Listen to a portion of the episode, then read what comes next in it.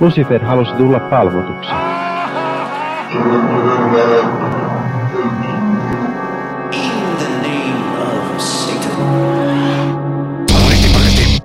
Hyvääpä, hyvääpä, hyvääpä, epäpyhää vuorokauden aikaa. Tämä on Sunnuntai Satanisti. Sunnuntai Satanisti on podcast modernista, ateistisesta satanismista, tällaisesta toisen aallon ateistisesta satanismista, joka perustuu pitkälti The Satanic Templein aloittamaan liikehdintään, mutta, mutta on täysin riippumatonta ja, ja mihinkään järjestelmään tai minkään järjestelmän alle sijoittautumatta olevaa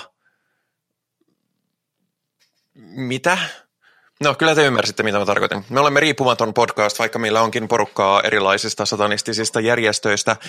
Ja minun lisäkseni ää, paikalla on myöskin eräästä satanistisesta ko- tällaisesta, en, ei voi vielä sanoa järjestöstä, mutta, mutta porukasta.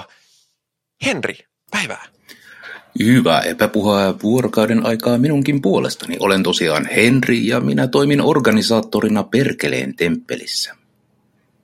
Ja minäkin kovasti Perkeleen temppelissä kyllä äh, silleen myötämielisenä mukana, äh, vaikka No, Perkeleen temppeliin ei voi vielä mitenkään kuulua, joten en kuulu Perkeleen temppeliin. Tämä pitää aivan paikkansa. Kenties se on muuttumassa tässä tässä, tässä vuoden aikana, jos me saisimme vaikka aloitettua tuon uskontokunnan virallistamisprosessin, mutta meillä on itse asiassa kevätkokous tässä pari viikon päästä 17. päivä helmikuuta. Ja siellä käsitellään muun muassa tätä aihetta, että joko olisi aika pistää vähän saatanaa Ai pistää? Vähän pistellä saatanaa. Niin, mm, kivasti, konsensuaalisesti joo, pistellä. Joo.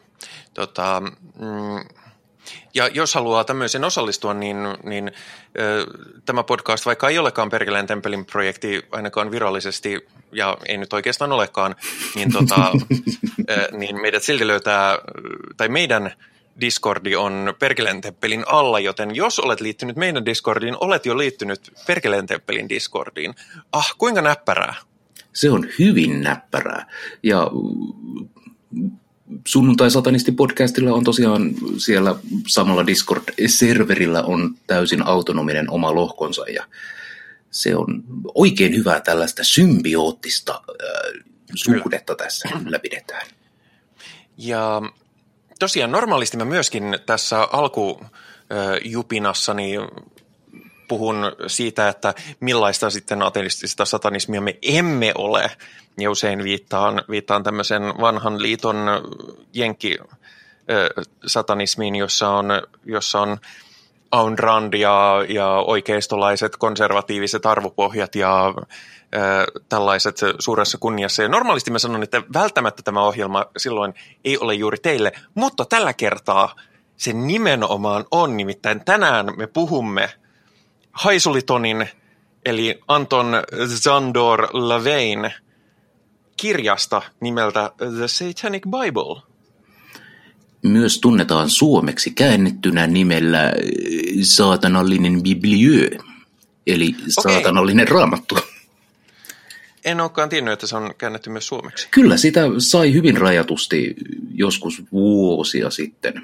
Ja siitä yksi kappale eksyi minulle. Ja tämä no. minun kappaleeni on ollut laukun pohjalla avonaisten kaljatölkkien kanssa ja muuta sellaista, että se on hyvin, hyvin mm, luetun oloinen.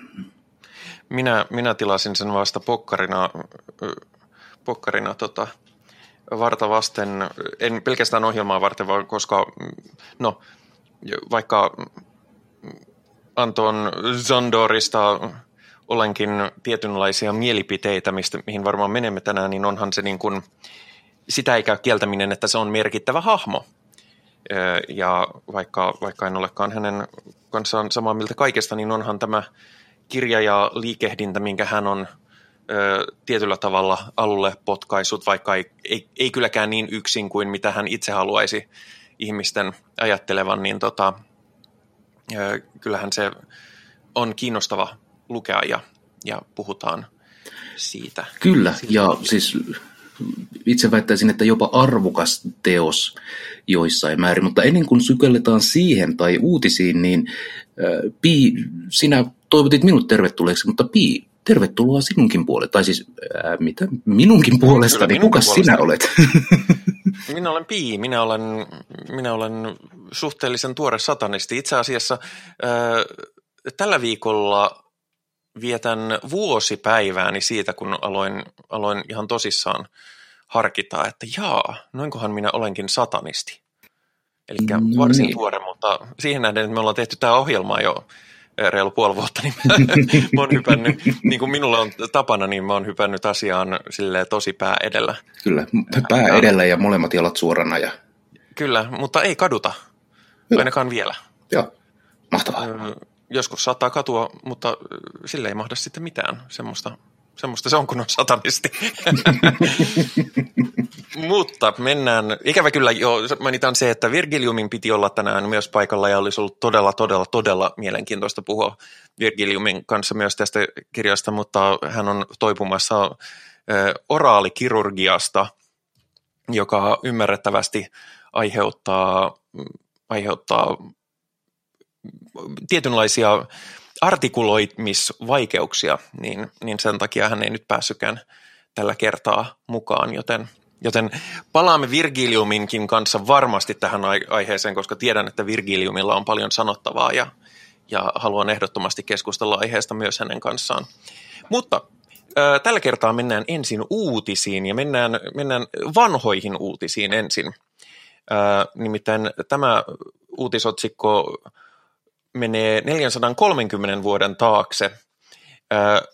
Lierin kunta Antwerpissa, eli, eli Hollannissa tai siis Alankomaissa, on muodollisesti pyytänyt anteeksi Kathleen van den Bukle, Bulkea, Bulkelta, joka on vuonna 1589 poltettu roviolla noitana, ja sanoi, että että ei se, ei se nyt varmaan sitten tainnutkaan olla noita.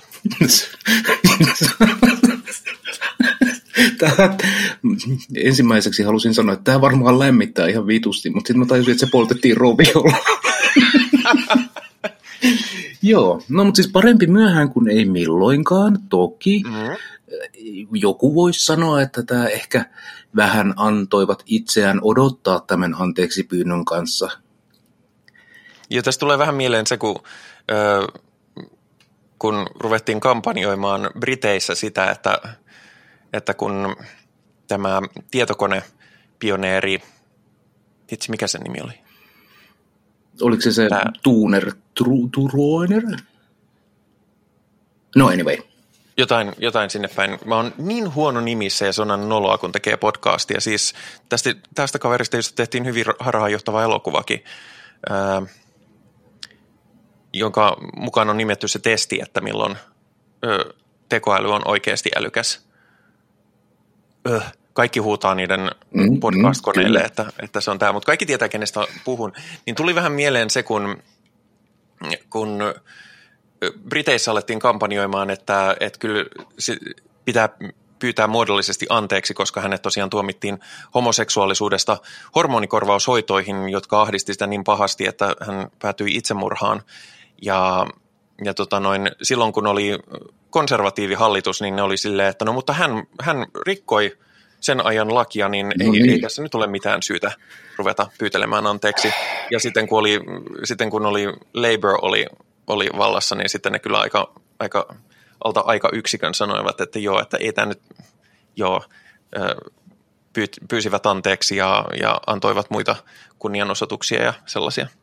Tämä on aina aina, mä en oikein tiedä, miten mä aina suhtautuisin näihin, kun pyydetään anteeksi hyvin vanhoja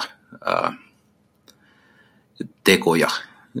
Siis jos mennään jotain 400 vuotta, 500 vuotta vanhaa noita roviota pyytämään anteeksi, niin kukaan päätöksentekijä ei ole enää ollut pitkään aikaan elossa.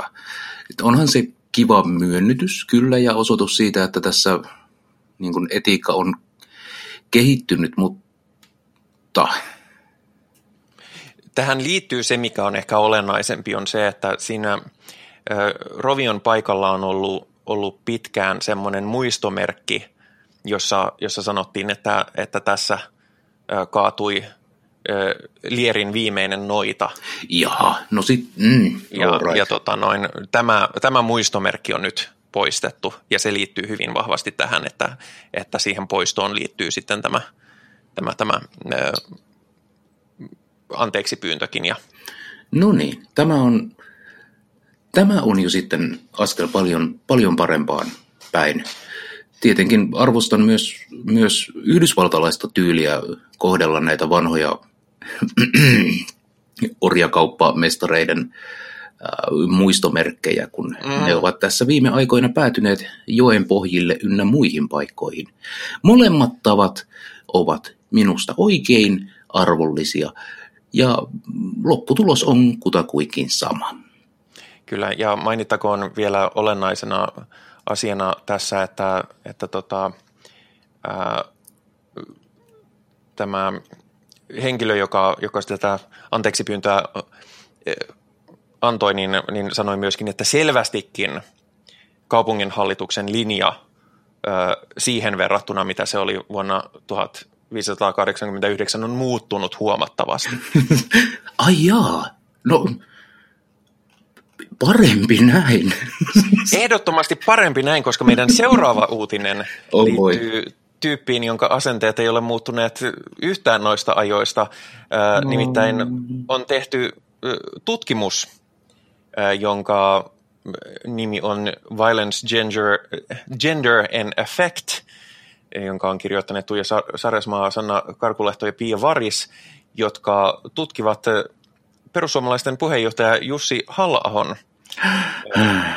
mediaesiintymisiä ja sanoi, että, että tota, hänen, ta, hänen tapansa käyttää populistista vihapuhetta on hyvin samanlainen kuin Donald Trumpin – No, yes. Kyllä tämä pitää paikkansa. Ja vaikka se olisi niin kuin, vaikka se olisikin kenelle tahansa politiikkaa viime vuodet seuranneelle vähän niin kuin itsestäänselvyys, niin kiva, että on tutkittu ja että on kerätty sitä dataa, ettei tarvitse keskusteluissa vaan heittää, että, että onhan se nyt natsi. Ja siis on siinä edelleen semmoinen, että mihin törmää asenteena, että ihmiset jotenkin sanoo, että hän on taitava puhuja tai hän on taitava argumentoija. Ja hän on, se on siis missä nimessä tai älykäs kes, niin kuin argumentoija. Ja mä on silleen, että älyä ja taitoa mä en sille kyllä mitenkään muulla tavalla anna, paitsi että se on erittäin hyvä manipuloimaan – mediakuvaansa.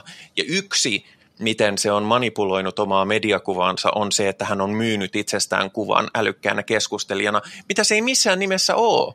Sen, ei, ei ole. Ei. Se, nämä, sen lainausmerkeissä älykkäät pointit, mitä se esittää. Ihmiset pitää niitä älykkäinä sen takia, koska se käyttää – käyttää justiinsa oikeanlaista kieltä, että se kuulostaa fansilta, mutta ei liian fansilta, ettei tule semmoinen kaiken maailman dosentit fiilis. Ja, ja hän esittää asiansa aina niin rauhallisesti, joten, joten kyllähän se nyt sitten pitää olla, olla todellista, vaikka hänellä sitten tosiasiassa mihinkään asiakysymyksiin sillä ei ole mitään järkevää sanottavaa. Niin, ja sitten on hänen ah niin ihastuttava tapansa pyöräytellä dramaattisesti silmiään, jos joku vihervasemmisto nainen on äänessä. Mm, ja, ja oh. muutenkin niin kun, se ei vastaa koskaan hänelle esitettyyn kritiikkiin tai, tai pointteihin, jotka kritisoi häntä, vaan hän hyökkää. Joo, myös, myös se, että tällaisia niin kuin myönnytyksiä halla ei koskaan tee eikä koskaan peräänny mistään niin kuin väittämistään tai sanomisistaan. Hän ei käsittääkseni ole vieläkään irtautunut näistä hänen skripta-blogipostauksistaan, josta hän sai tuomion. Mm. Niin. Ja siis nimenomaan se, mitä no, tässä myöskin tutkittiin, oli se, että miten hänen niin kuin, valtamedia-esiintymiset versus some-kommentit, niin miten ne eroaa toisistaan, koska somessahan se sitten on taas ihan niin kuin avoin luonheittäjä. Ja, se, ja musta on yllättävää ja harmillista, että tiedotusvälineissä ei bongata tätä, tai tähän ei ole tartuttu silleen tiukemmin, että, että hei, että okei sä sanot tässä tätä, mutta, mutta sitten niin kuin suoraan sun kannattajille sä sanotkin näin, niin missä nyt sitten oikeasti mennään. Ja mä luulen, että sillä ei olisi siihen oikein vastausta. Niin, niin. Hmm. Ja myöskin hän aina, aina tietysti syyttää tätä, että, että sitten jos vaikka vähän, vähän tota noin advokoi vaikka transihmisten hävittämistä, niin ne ovat sitten, ottavat aina niin tunteella ja uhriutuvat ja muuta kuin... Asiayhteydestä jos... irroitettu tämä. Niin, että... En jos... lähde kommentoimaan nyt tätä enempää. Niin, ja sit, mutta sitten auta armias, jos vaikka, vaikka joku sanoo sille rumasti somessa, niin voi että ei kyllä ole mitään niin suurta vääryyttä ihmiskunnan historiassa ikinä koettu, kuin että joku, oli, joku sanoi väärin perussuomalaisille tai joku oli väärää mieltä internetissä. Niin, se, siis tähän kyllä minä samaistun, koska mulla on paha taipumus viipyä internetissä, koska joku on väärässä ja mun pitää kertoa sille, että se on väärässä ja kyllä menee tunteisiin aina. Mua ei, mua ei kiinnosta enää yhtään. mä ehkä joskus, joskus mä ehkä saavutan tuollaisen niin zen-tason sosiaaliseen mediaan, mutta se ei ole tämä päivä. Ja lopuksi vielä otetaan syy, miksi minä sanon aina podcastien alussa, että, että podcast on riippumaton ja minäkin harrastan ö, omaa tai harjoitan omaa satanismia niin kuin yhteistyössä mielelläni monienkin tahojen kanssa, mutta en koskaan täysin ö, minkään järjestelmän varsinaisena evankelistana, ellei se sitten sattuisi olemaan joku oma systeemi. Esimerkiksi sunnuntai-satanistista voin sanoa, että olen aika niin kuin täysimittaisesti ohjelman puolella ja myös, myös kannatan kaikkea, mitä sanon henkilökohtaisesti tässä ohjelmassa. Ää, mutta, mutta The Satanic Temple on ikävä kyllä herättänyt taas erittäin kyseenalaista huomiota skenessä. Ää, sä toit tämän minun huomion, haluatko summata, mistä on kyse? Kyllähän minä voin. Eli summa summarum henkilö, joka kulkee nimeltä nimellä Aria de Satanas on kirjoittanut blogipostauksen otsikolla Why I Left the Satanic Temple, eli miksi minä olen uskon luopio saatanallisen temppelin silmissä. Ja tässä henkilö käy summittaisen kertauksen niistä syistä, jonka takia hän ei enää kuulu The Satanic Templein poppooseen, ja hän on tehnyt ratkaisun, jonka kaikki fiksut ihmiset tekevät ja toteaa, että perustaa oman temppelinsä, jossa pelataan, pelataan blackjackia ja siellä on maksullista seuraa. Ai sanoiko se niin? Ei, mutta, mutta, mutta Bender sanoo niin Futuramassa. Ahaa. Mä oon, mä oon nähnyt Futuraman useampankin kertaa, mutta en, en en saanut kiinni, joskin nyt hämärästi muistan. Mutta siis joo, uh, The Satanic Temple, ikävä kyllä, mä olen suhtautunut siihen koko ajan vähän enemmän ja enemmän varauksella, en sanoman tai heidän poliittisen aktivisminsa takia, koska niitä kyllä täysin, täysin olen samaa mieltä. Ja Arja de Satanaskin sanoo, että edelleen seitsemän periaatetta on – ehdottomasti hänen elämänsä pohjalla, mutta Satanic Temple jotenkin organisaationa on viime aikoina mennyt tosi niu, niuhaan suuntaan. Ei sille, että se olisi, se olisi suorastaan tullut yllätyksenä tai että se olisi ihan viimeaikainen siirto, koska kun, joku mä katoin Hail Satan-dokumentin, niin siinä oli siinä järjestön hierarkiassa oli paljon sellaisia asioita, joista mä nostin kulmakarvaa sille, että no tämän asian takana en kyllä henkilökohtaisesti seisoisi. Että ö, erityisesti mua häiritsee se, että se henkilöityy koko ajan enemmän ja enemmän ö, ö, mikä sen tyypin nimi on? Lucian Greaves. Niin, Lucian Greavesin taakse ja muiden tiettyjen avainhenkilöiden ja siellä myöskin vaaditaan aika paljon, siellä vaaditaan nykyään semmoista, tuntuu ainakin, että itsehän mä en ole niin syvällä edes ollut koskaan kuvioissa, että mä olisin ollut mä olisin ollut tämmöisissä keskusteluissa varsinaisesti mukana, mutta tuntuu, että, että vaaditaan tiettyä mukautumista. Ja tietysti aina, jos on joku organisaatio, niin tietyllä tavallahan jotain – yhdenmukaistamista tarvitaan, että, että ylipäätään asia toimii, mutta siellä ruvetaan vaatimaan sellaista niin kuin, mm, sanotaan minusta hyvin epäsatanistista ö, omistautumista ö, esimerkiksi järjestön ö, tukemiseen. Ja, ja jos haluat tehdä jotain vähän eri tavalla, niin se on heti automaattisesti väärin. Ja, ja myöskin ö, olen olen nähnyt behind the scenes kommunikaatioita, joissa esimerkiksi on vahvasti kyseenalaistettu sitä, että missään nimessä The Satanic Temple ei voi olla demokraattinen järjestö, koska demokratia toi meille esimerkiksi Donald Trumpin, mm. mikä ensinnäkin demokratia ei tuonut Donald Trumpia, koska, koska se hävisi ne vaalit. Demokratia toi Jenkeihin Hillary Clintonin, mutta, mutta koska jenkit ei ole demokratia, niin sillä ei ollut mitään väliä. Tämä on, tämä on tota, aiheena semmoinen niin kuin, keissi, joka vaatisi melkein niin kuin oman, oman jaksonsa, mutta äh, myöskään mä en ole koskaan ollut The Satanic Templein niin kuin, piireissä mukana, vaikka olen, olen käynyt kommunikaatiota jonkin verran Jenkkien ja Suomen pään kanssa. Ja viimeisimmästä kirjeenvaihdosta on toki, on toki jo aikaa, mutta jos tämä olisi, olisi ainoa tämmöinen, että, että minä lähdin menee, koska ne on ihan paskoja, niin sitten sen voisi ollankohautuksella ohittaa, että no iso organisaatio aina tulee kränää ja kun ikinä ei voi tietää niitä ns. molempia tai kaikkia niin kuin näkökulmia aiheeseen.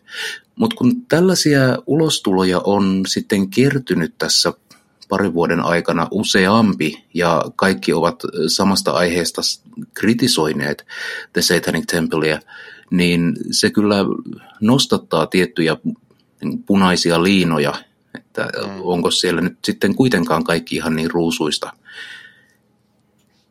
Mm. Ja siis itse mulla ei ole tarve olla mikään The Satanic Temple apologisti ja muuta, ja mä itse pidän tosiaan tiettyä henkistä hajurakoa, vaikkakin itse olen The Satanic Templein jäsen, mutta, mutta hehän sanovat hyvin vahvasti, että, että niin semmoinen rivijäsen, se voi olla myöskin support-hengessä ja silleen, että ei sun tarvitse mitenkään olla henkeen ja veren Satanic Temple, niin siinä mielessä mä oon ihan mielelläni edelleenkin jäsen, mutta tässä on myöskin se, että itse kun on paljon ollut erilaisissa järjestöissä mukana ja, ja seurannut järjestökenttää, tietysti lähinnä Suomessa, mutta kuitenkin myös kansainvälisellä kentällä ja, ja ollut hallituksissakin ja nykyään itse asiassa opiskelen järjestötyötä, niin nämä on myöskin sellaisia kasvukipujuttuja, jotka on mm-hmm. äärimmäisen yleisiä – on. Ja, sitä vaan toivoisi aina, aina, kun jakaa ideologian ihmisten kanssa, niin sitä toivoisi, että kaikki, että, että ihmiset tekis kaiken oikein aina ja hyvin, mikä mm. on aika paljon toivottu. Niin, Ja ihmiset on ihmisiä ja satanistitkin on ihmisiä ja Mitä? jos saatana olisi olemassa, niin saatanakin olisi ihminen. Mm-hmm, mm-hmm. Mutta viimeinen niitti, minkä mä haluan tuosta niin kun, ää, tästä jutusta mainita, on, että ilmeisesti Arja de Satanas perusti yhdessä muiden ää, kanssalangenneiden tovereidensa kanssa sitten oman poppoon, ja siellä hän toimii, ää, ei nyt jäsenenä, mutta äänestettynä edustajana. Ja mä luulen, että, että ne on tajunneet satanismista jotain keskeistä. Ja se ei ole se, että kuulutaan isoon organisaatioon, vaan että tehdään ja raivataan sitä omaa polkua. Ja mä näen sen ainakin näiden tietojen valossa ihan niin kuin positiivisena kehityksenä tässä. Mm. Joo, ja siis toivon myöskin, että jatkossa Satanic Templekin kasvaa terveempään suuntaan, että, että tota, muuten sille käy niin kuin, no, The Church of Satanille, Niin. joka on lähinnä pieni poppo Edgelordea Twitterissä vittuilemassa. Toisaalta tässä on, yksi mikä voisi olla kiehtova kehitys, olisi se, että ää, yhä useampi niin kuin satanismiin oivaltanut henkilö, joka ei välitä tällaisesta isommasta organisaatiosta, lähtee tekemään sitä ruohonjuuritason ää, työtä satanismin nimissä. Ja mä en näe sitä huonona kehityksenä ollenkaan. Näinpä. Hmm. Ja siis sinänsä, sehän on juuri yksi satanismin ö, etuja, että koska ei ole mitään uniformaalia dogmaa, niin, niin mikään tapa harjoittaa satanismia ei ole väärin, niin kuin, ellei nyt puhuta sitten niin kuin laittomuuksista ja, ja sellaisista asioista, mutta niin kuin, ö, meillä ei ole samalla tavalla seurakuntia ja vaatimuksia seurakuntiin kuin, no okei, ei missään muussakaan uskossa varsinaisesti ole vaatimuksia, ö, paitsi tietyissä maissa, mutta tota, uskoa voi, vaikka ei kuuluisi mihinkään, mutta, mutta satanismi on vielä vapaammin ja, ja orgaanisemmin järjestäytynyt sille, että, että teen niin kuin sinä koet, että, että nämä asiat olisivat. Kyllä.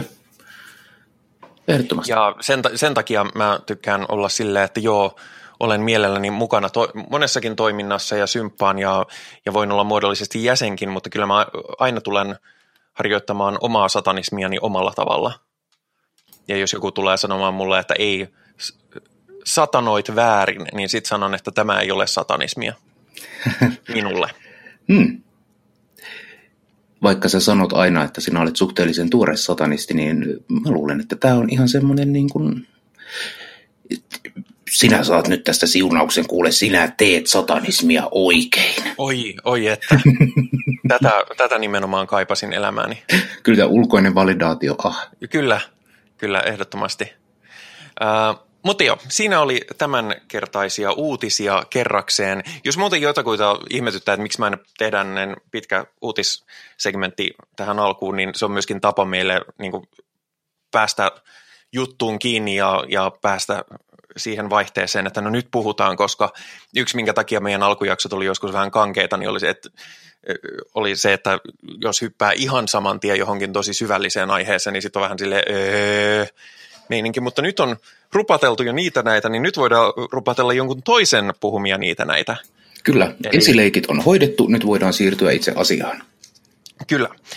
Eli Anton Zandor Levey äh,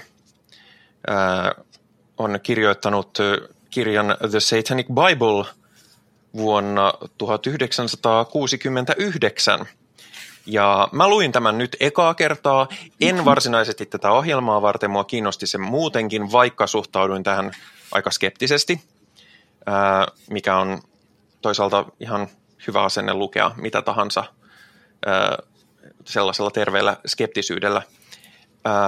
Mutta totesin, että tämä oli mielenkiintoisempi kuin mitä odotin. Eikö?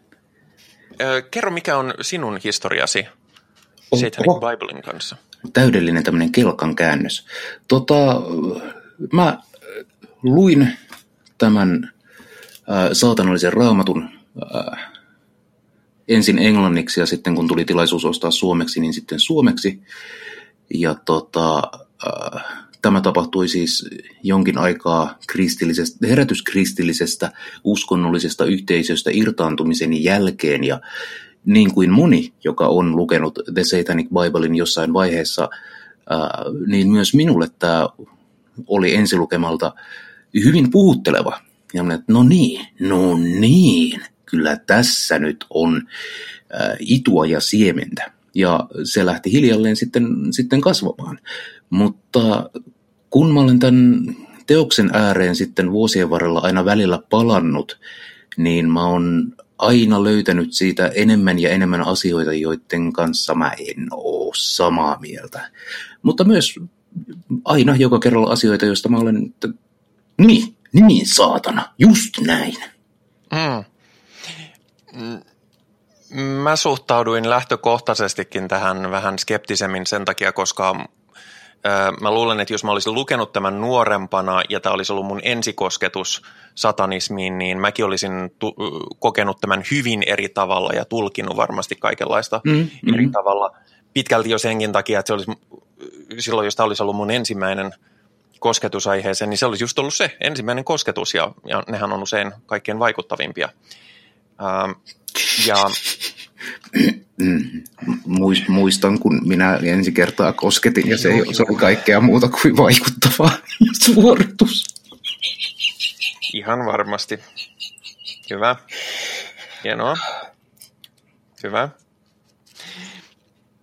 Mutta nyt kun luin tätä tällä tavalla ja mä jotenkin suhtauduin tähän silleen, että mä tiesin jo aika paljon Levein jutuista, niin niistä asiallisista kuin niistä epämääräisistä hortoiluistakin, niin tässä ei sinänsä ollut mulle mitään yllättävää, mutta tässä oli kiinnostavia ajatuksia ja sellaisia, mm, että esimerkiksi mun mielestä kiinnostava ajatus tässä, millä tavalla mä en ollut aikaisemmin itsekään ajatellut asiaa sitä kautta ja en vält- en kyllä edelleenkään ajattele asiaa ihan niin, mutta minusta oli mielenkiintoinen ajatus se, että koska uskonnot tulevat ihmisistä ja on kehittynyt historian varrella monien monien ihmisten ö, taholta, niin eikö se tarkoita sitä, että me itse asiassa, jos me palvomme oikean käden uskontoja, niin pal- emmekö me silloin palvo niitä ö, muinaisaikaisia ihmisiä? Mm, joo, siis tämä on toi on ajatuksena semmoinen, jossa on, on niin kuin ihan totuuden siementä, mutta Lavei ei, niin kuin monien ajatustensa kanssa, niin hän ei kehittänyt niitä ehkä aivan tarpeeksi pitkälle. Mm.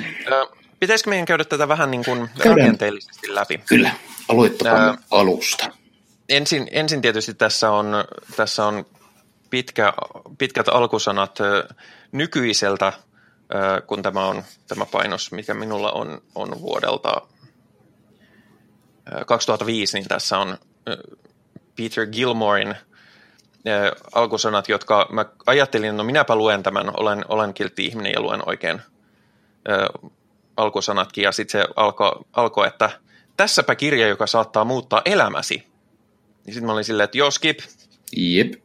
Koska jos aloittaa tuommoisella latteudella, niin, niin sitten on vähän silleen, että joo, ei. Minun kirjaeditiossani ei ole vähempää kuin neljä eri esipuhetta. Et no siellä niin. on tosiaan tämä Gilmoren, sitten siellä on suomentajan, sitten on Tapio Kotkavuoren ja Lavein oma esipuheensa ennen kuin päästään itse aiheeseen. Joo, on tässä tietysti Levenkin mm. esipuhe, mutta sen mä luin. Se oli lyhyt. Tähän on muutenkin siis äärimmäisen lyhyt kirja, enemmänkin pamfletti. Niin on, niin on. Se on mm, mm, mm. yksi asia, mikä niin kun, äh, mistä mä itse kritisoisin tätä kirjaa, on, että tässä on 50 sivua asiaa ja loput mm. on vaan fluffia ja Ja sitten 50 sivuakin toistaa itseään hyvin paljon. Niin toistaa, mutta siellä on, niin kuin, on, on juttuja. Sitten aloitetaan yhdeksällä satanistisella statementilla. Ootas, mulla kun on tää suomeksi tässä edessä. No kerropa. Niin mitä, mitäpä jos minä lukisin ne meille? Eli, oho, mulla on väärä kohta sivusta auki. No niin.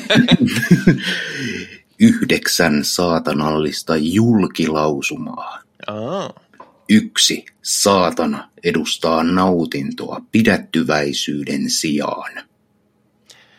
Alkukielellä se on indulgence instead of abstinence, joka mulle kyllä tarkoittaa aika eri asiaa kuin toi käännös. Mm. Se on niin kuin, se tarkoittaa No, itsensä, itsensä mm. tyydyttämistä mm. pidättäytymisen sijaan. Joo. Jes, se meni, meni. Minä yritän käydä nyt tässä akateemista keskustelua. Kyllä, minä olen täysin akateemisesti virittyneessä tilassa.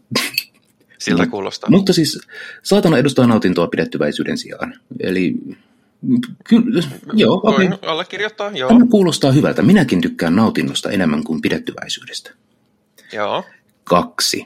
Saatana edustaa elintärkeää konkreettisuutta hengellisen haihattelun sijaan. Joo. Mm. Voin edelleen olla. Kyllä, joo, siis... Allekirjoittaa. Konkreettisuus... Tämä muuten kaikki loppuu huutomerkkiin, mikä niin, on loppu. aina hyvän, hyvän kirjoitustaidon merkki. joo, mutta siis erityisesti mulle, joka, joka oli keskittynyt pitkän aikaa niin kuin hengellisiin aspekteihin ja metafyysisiin pohdiskeluihin, niin mulle konkretia on muodostunut niin paljon tärkeämmäksi kuin hengellinen ajattelu. Jo, ja sitten myöskin se, että vuonna 1969 nämä on ollut huomattavasti ö, provokatiivisempia Kyllä. Ö, julkilausumia kuin mitä ne on nyt. Kolme. Saatana edustaa tahriintumatonta viisautta tekopyhän itsepetoksen sijaan. No. Tästä, tätä mä en oikein sinänsä voi allekirjoittaa, koska minulle saatana on symboli, joka edustaa meitä ja me olemme aina ky- kykeneväisiä ö, tekopyhään itsepetokseen. Mm-hmm. Viitta, viittauksena tässä koko tämä seuraava kirja. niin, mutta siis toisaalta, jos toi niinku riisutaan tästä äh, korukielestä, niin viisaus on parempaa kuin itsepetos. No kyllä, kyllä lähtökohtaisesti. Kyllä. Ja jos me ajatellaan, että saatana edustaa sitä tahriintumatonta viisautta, niin sittenhän kyse on niin kuin ehkä enemmän ideaalisesta kuin inhimillisestä viisautta. No se on, sinänsä se on totta. Mä, en, mä, en, mä vaan toisaalta näen saatanan hyvinkin inhimillisenä symbolina. Mm. Niin se, mulla mm. tulee se ehkä siitä. No, se Mutta voi. mennään eteenpäin. Joo. Menee koko loppujaksi näihin, vaikka nämä ovatkin aina mielenkiintoisia keskusteluja. Saatana edustaa ystävällisyyttä sen ansaitseville rakkauden kiittämättömiin haaskaamisen sijaan. No tässä mä olen eri linjalla. Minä olen täysin samoilla linjoilla. Koska tässä mennään siihen levein sosiaalidarwinistiseen ö, itsekyyden mantraan, jota, jota mm, mm. minä en taas sitten missään määrin allekirjoita. Mutta jos me otetaan tämä irrallisena eikä liitetä siihen sitä, mitä Lavei myöhemmin tulee sanomaan, niin minäkin olen sitä mieltä, että haluan antaa ystävällisyyttä ja rakkautta niille, jotka sen ansaitsevat, sen sijaan, että uhraisin sitä ihmisille, jotka eivät sitä ansaitse. Mulla on vähän se, että mun niin kuin universaali empatia tulee tässä kohtaa vastaan. Hmm. Universaali empatia muuten en suosittele yhtään. Se on tosi rasittavaa. Se aiheuttaa paljon ahdistusta ja, ja tota, se, on, se on tosi inhottavaa, mutta mä en mahda sille mitään. Mä tunnen universaalia empatiaa. Saatana edustaa kostoa toisen posken kääntämisen sijaan. No niin, taas tulee. Kyllä minä olen ihan samaa mieltä. Tämä, tämä paatos uppoaa minun, saatana. Kostoa, tuhoa ja kuolemaa. Tässä, tässäkään samaa mieltä, koska minun mielestä kosto on äärimmäisen epärakentava tapa ratkaista mitään asioita. Joo, ja siis tämä onkin se niin kun, yksi kritiikin pointti mulla, että tämä kuulostaa sellaiselta, mikä puhuttaa mua. Siis jumalaita, totta kai. Ne, jotka ansaitsee minun kostoni, niin saavat kärsiä sen. Mutta se sitten kun pysähdytään tarkemmin miettimään, niin ei tämä itse asiassa olekaan ihan niin hyvä ohjenuora kuin mitä se ensin kuulosti. Mm. Jos mä lähden kostamaan koko ajan kaikille, niin ensinnäkään mä en ei paljon muuta, plus siitä koituu aika paljon harmia ja se vie aika paljon resursseja. Niin tavallaan silloinhan sä annat, annat valtaa niille, jotka eivät sitä ansaitse. No näinpä. Koska sä käytät kauheasti aikaa ja energiaa kostamiseen. Mm. Saatana edustaa vastuuta vastuussa oleville psyykkisistä vampyyreistä huolehtimisen sijaan. Tämä psyykkiset vampyyrit on niin laaja aihe, että me varmaan joudutaan palaamaan siihen laajemmin. Kyllä, joo. Mutta vastuu vastuussa oleville kuulostaa hyvältä. Toisaalta, tiedätkö mikä mua vituttaa siinä, että mä olen ateisti? No. Se, että ei ole helvettiä, koska niin monet ihmiset ansaitsisi joutua mm-hmm. helvettiin. Mm-hmm. Sepä, sepä tekee tällaisesta helvettiuskomista ja, ja, ja äh, viimeisestä tuomiosta. Se on niin houkutteleva, kun mm. näkee, miten paskiaiset pääsee kuin koira veräjästä. Ja sitten jos joku tulee kuiskaamaan, että hei, ei hätää, taivaassa perseet tervataan, toi saa kyllä vielä ansionsa mukaan. Ei tässä elämässä, mutta tulevassa. Saatana edustaa ihmistä vain yhtenä eläimistä, toisinaan parempana, useammin huonompana kuin nelijalkaiset, koska hän on jumalallisen hengellisen ja älyllisen kehityksensä ansiosta tullut eläimistä häijyimmäksi. Tästä olen hyvin samaa mieltä, vaikkakaan en muotoilisi ihan Joo, näin. sama. En, en muotoilisi näin. Siis miksei se olisi vain jättänyt tuohon, että ihminen on vain yksi eläimistä? Koska kaikki sen jälkeen sanottu on niin kuin vesittää vaan sitä. Niin ja mitä, mitä tarkoittaa tässä kohtaa niin kuin, ö, hengellinen, spirituaalinen Eikö meidän nimenomaan pitänyt astua niistä asioista pois? Niin, no, ja sitten toisaalta mitä on, mitä on parempi ja toisinaan huonompi missä? Ollaanko me yhtäkkiä essentialisteja? Mm. no kyllä, jos laveilta kysytään. No niin. Saatana edustaa kaikkia niin kutsuttuja syntejä, koska ne kaikki johtavat ruumiilliseen, älylliseen tai emotionaaliseen mielihyvään. Tämä on ihan, joo. Tässä on siis syy, miksi mä en tätä nyt niin kuin hätäillen allekirjoita, on se, että Lavein käsitys synneistä on se katolinen niin kuin, seitsemän perisyntiä. Totta, hyvä Koska pointti. siis synnin, synnin käsite mulle on hyvin paljon laajempi kuin tämmöinen pinnallinen. Mutta no, mm. Ja mä toisaalta en, mä en allekirjoita sellaista asiaa kuin synti. Jep, kyllä. Ja sitten me tullaan viimeiseen ja kertakaikkisen turhaan. Yhdeksänteen saatana on ollut paras ystävä, jota kirkolla on koskaan ollut, koska hän on pitänyt sen toiminnassa kaikki nämä vuodet. Hmm. Tavallaan joo, saan no, ideasta, mutta... Joo, siis... Yes, but no. Et siis... Siis eihän, eihän kirkko, kirkolla olisi sitä valtaa, jollei ne voisi pelata ihmisten pelkoihin. Ja se on se ajatus, mistä mä saan kyllä kiinni. Joo, paholainen on erinomainen työkalu, ja ilman tätä työkalua kirkko ei olisi niin menestynyt kuin se on. Mm. Mutta ei, saatana ei ole pitänyt kirkkoa toiminnassa. Se, se vaan hankaa niin, vastakarvaa väittämä. Kyllä, tos, jälleen kerran tuossa muotoilussaan. Mä saan kiinni, mikä se idea siinä taustalla on, mutta, mutta mm. olen hyvinkin ärsyttävän samaa mieltä nyt sinun kanssa. Kyllä. No, mutta tämän jälkeen hän tulee kirjassa saatanan kirja, eli tuli, eli infernaalinen häväistyskirjoitus. mikä on se tämän kirjan muusia perunat? Kyllä. Ei kun nakkia, muusia. muusia perunat, se on ihan hyvä. Ollaan niin vegaaneja, että me syödään vaan muusia ja perunaa. Näinpä. Pelkkiä hiilareita. Mutta siis tämähän on, itse asiassa voisin lukea tästä pienen pätkän kohta, mutta tämä on ehdottomasti tämän kirjan parasta antia. Mm-hmm. Ja mä kerron kohta, miksi se on ongelma. Ja siis, siis okei, okay.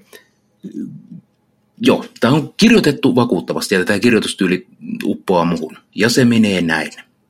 Tässä kuivettuneessa teräs- ja kivierämaassa minä kohotan ääneni kuulevien kuulla.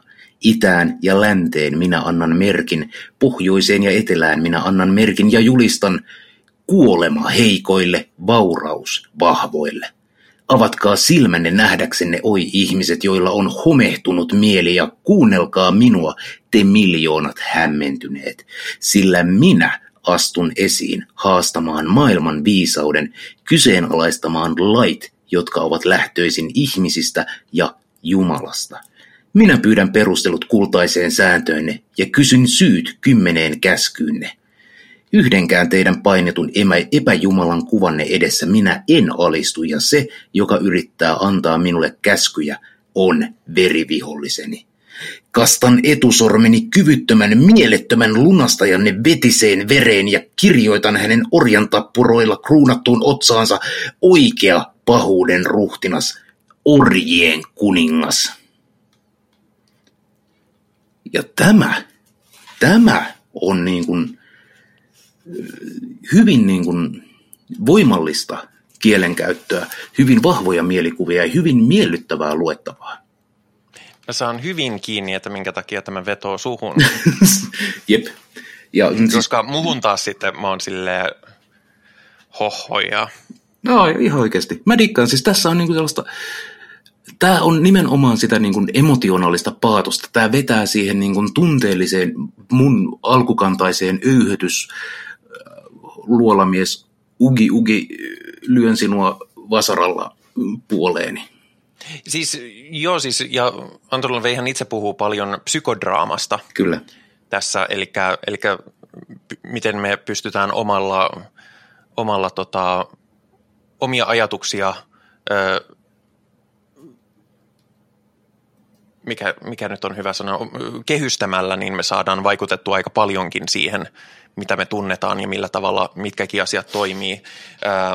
Ja tämähän on just sitä, että mm-hmm. jos tämmöinen kieli vetoaa, niin sehän, sehän vetoaa. Mulla taas on sitten, koska mulla niin tulee ensimmäiseksi tökkää vastaan tämä, öö, mä käytän nyt englanninkielisiä termejä enemmän, koska teksti on tuttu mulle englanniksi, niin tämmöinen niin might is right tyyppinen ajatus. Eli siis voimakkaampien oikeudella, voimakkaampien säännöillä taas on niin anti kaikkea, mikä mun mielestä muhun niin kuin sata, niissä missä vetoaa, koska mä oon niin kuin silleen, että ja vitut, me ollaan menty nyt sillä systeemillä aika kauan ja vituiksan tämä on mennyt Hassua. ja koko ajan mennään enemmän. Hassua, että mainitsit Might is Rightin, koska tämä osa kirjasta, joka on siis se ensimmäinen tunteisiin vetoava tämmöinen verbaalinen turpaan lyönti jokaiselle lukijalle ja varmasti se syy, miksi kukaan edes jaksaa lukea näitä myöhempiä osia, niin tämä on suoraan plagioitu teoksesta Might is Right. No sepä. En, olin, olin tästä tietoinen, niin viittaukseni Joo. oli. Ja, ja, siis, ja tämä ei ole, täällä ei ole ongelmattomia, tai siis tämä ei ole pelkästään ongelmatonta. Eli onhan tämä niin väkivallan glorifiointia kyllä, mutta täällä on, täällä on paljon hyviä kohtia ja tämä on jaoteltu kuin raamattua lukisi, joten sinänsä, sinänsä ihan hyvää settiä, mutta sitten kun tämä jatkaa tätä ää, pöhinää, niin täällä tulee tällaisia ajatuksia, kuten ihminen on aina ollut vain saalistava eläin, ja, ja olisimmeko edes kunnon ihmisiä, voisimme edes selviytyä, jos emme saalistaisi toisiamme. Kyllä, sitä Joo, kutsutaan yhteiskunnaksi. Näinpä, se on toiminut aika kivasti. ja siis muutenkin, no mua tökii tässä se kirjoitustyyli näissä niin kuin siinä puolessa, että paljon huutomerkkejä ja muuta ja on silleen, että niin kuin tämä, joo mä ymmärrän mitä se hakee niin kuin tiettyä paatoksellisuutta ja niin kuin voimakkaita kielikuvia ja sitä, tämä toimisi varmasti paremmin justiinsa ääneen luettuna. Ja englanniksi ehdottomasti. Tämä suomennokset mm. ei aina ole niin kuin solju samalla tavalla kuin alkuperäinen englanti. Joo, ja, ja jälleen kerran historiallinen konteksti vuoteen 1969, jolloin elettiin vielä paljon konservatiivisempaa ja, ja uskonnollisempaa elämää kuin nykyään, mm-hmm. niin nämä on ollut todella, ja, näiden konteksti on ollut erilainen. Ja tätä niin kuin, äh, konservatiivista perheidylliä vastaan noussut hippiliike edusti sitä toista rakkauden sanomaa ja universaalia tällaista hengellistä oivallusta, niin Anton Laveihän hyökkää molempia kohtaan. Että mm. Rakkaus maailmaa kohtaan on paskaa ja täällä pätee vain viidakon lait. Mutta mut, jos viidakon lait olisi ainoat, jotka pätee, niin me oltaisiin viidakossa. No sepä, ja sen takia tämä on jännä, että samaan aikaan kun tämä on hyvin vallankumouksellinenkin teos, niin tämä on myös äärimmäisen konservatiivinen teos.